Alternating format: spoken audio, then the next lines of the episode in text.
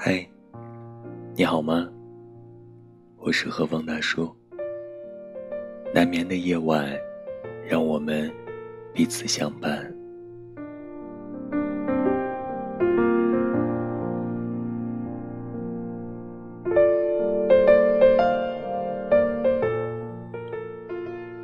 今晚，让我们来继续分享陈果老师的作品《好的孤独》。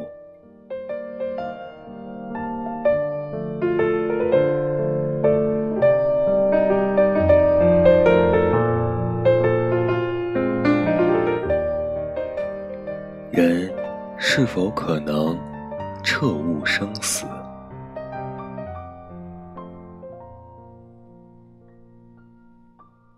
既然是大彻大悟，当时彻悟所有，无一例外的。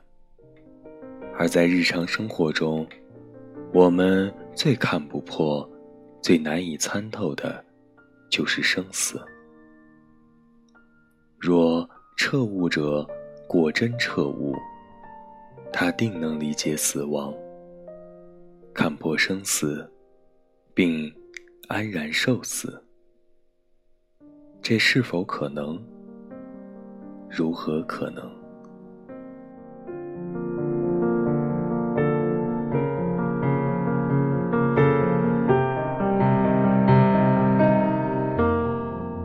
冯友兰先生在中国哲学简史一书中解释庄子的智慧时，用了这样一个例子：小孩子相对于大人而言。往往不能理解很多事，比如下雨天不能出去玩。小孩子碰到这种情况，常常会捶胸顿足，满地打滚，哭闹不止，难以释怀。有时竟生气一整天。但是大人们不会这样，因为大人们能理解。天总会下雨，下雨地就会湿。出门游玩会有诸多不便，影响趣味和快乐。改天不下雨会更好玩。那么，在这一点上，大人相对于小孩子来说，站得更高，看得更远，更有觉悟。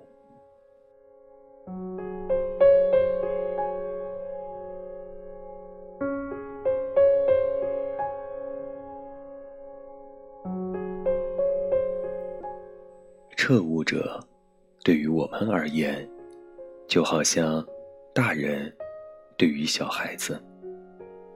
虽然我们都知道人会死，那对我们所有人来说，都是一个不争的事实，一个始终正确的知识，一个不可避免的宿命。但我们并不对我会死。我的生命正在逐渐趋近死亡，这一事件真正释怀。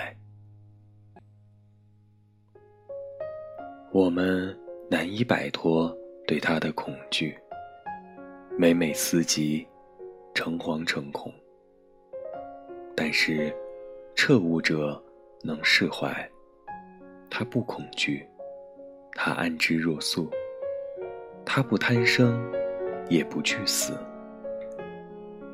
因为，我们看到的生命，就像那个三楼的人看到的小河；我们看到的死亡，就像他看到那座无法撼动的大山。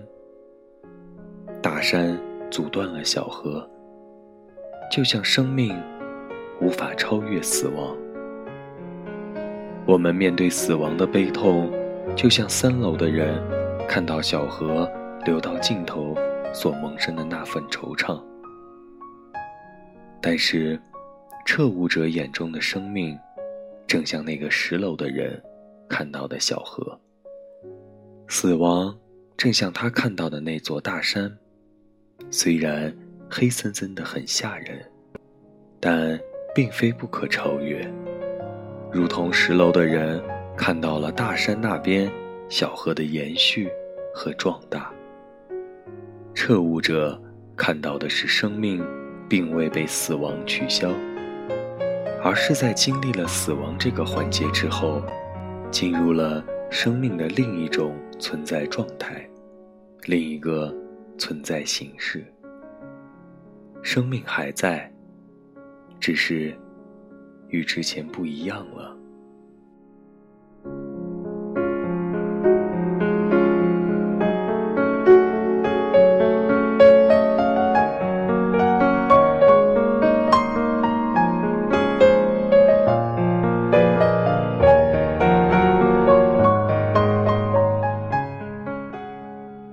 觉得，生命似乎就是装在身体这个皮囊中的一团精神。死亡，就是精神离开了这个皮囊，飘散到皮囊之外的无限时空之中。时间平稳地将我们每一个人从摇篮推向坟墓。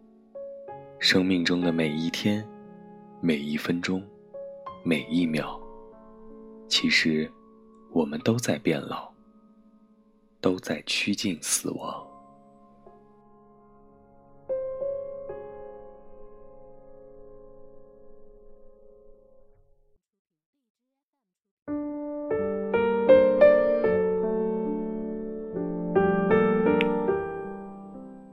在这一过程中，我们身体内的那团精神，正在一点一滴的从皮囊内流溢到皮囊之外。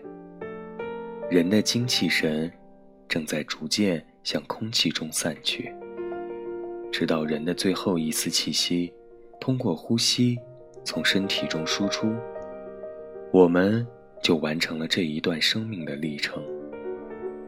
这就像水以极其缓慢的速度，从一个圆形的容器倾倒入另一个方形的容器，直到圆形容器的最后一滴水滑入那个方形容器。也像沙漏中的沙粒，不紧不慢，却片刻不停的一颗一颗往下坠落，直到上方的最后一颗沙粒。正正好好静立在下方的沙堆顶端。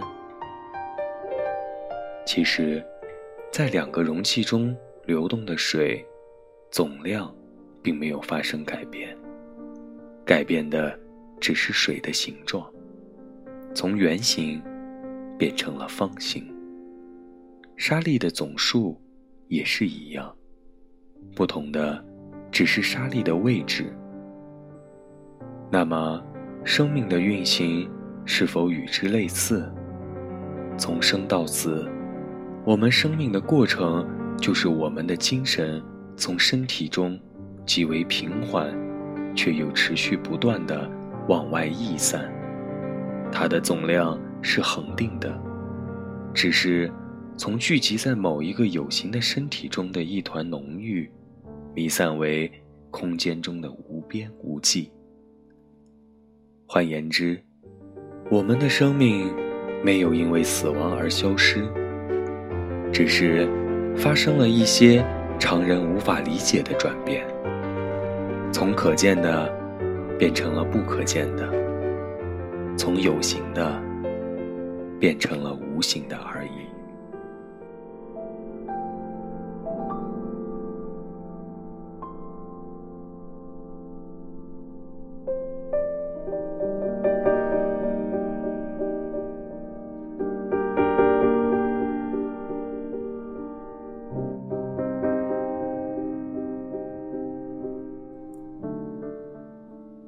这就像完整的一天，既有白昼，也有黑夜。黑夜的到来，并没有真正结束一天，而是以不同于白昼的另一种形式和状态，继续着这一天。这让我想起了歌德谈话录中的一个片段。当歌德预见到自己将不久于人世，他告诉了他的朋友和学生埃克曼。埃克曼十分难过，歌德于是告诉他：“不用难过，死亡对于我而言，不是我在宇宙中消失。”不过是我以此一种能量存在形式，转化为另一种能量存在形式。某种程度上，是从我肉体的束缚中解脱，得以弥漫于无限时空，一种更自由的存在状态和更无处不在的存在感。当我读到歌德面对死亡时，这种令人崇敬的豪迈与大气，我觉得，死亡不能够威胁到他，因为它高于死亡，所以它不朽。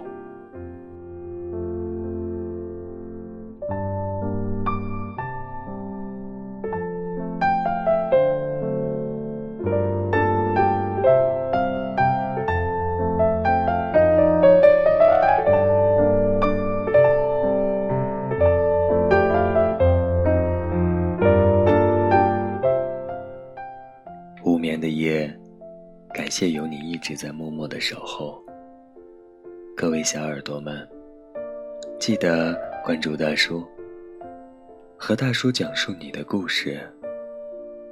大叔在电波这一端，陪你度过每一个难眠的夜晚。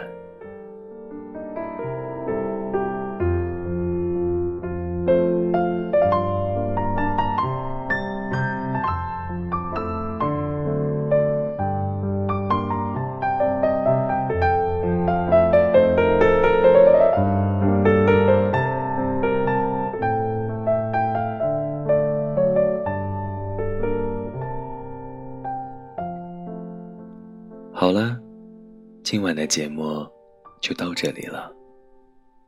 我们明天见，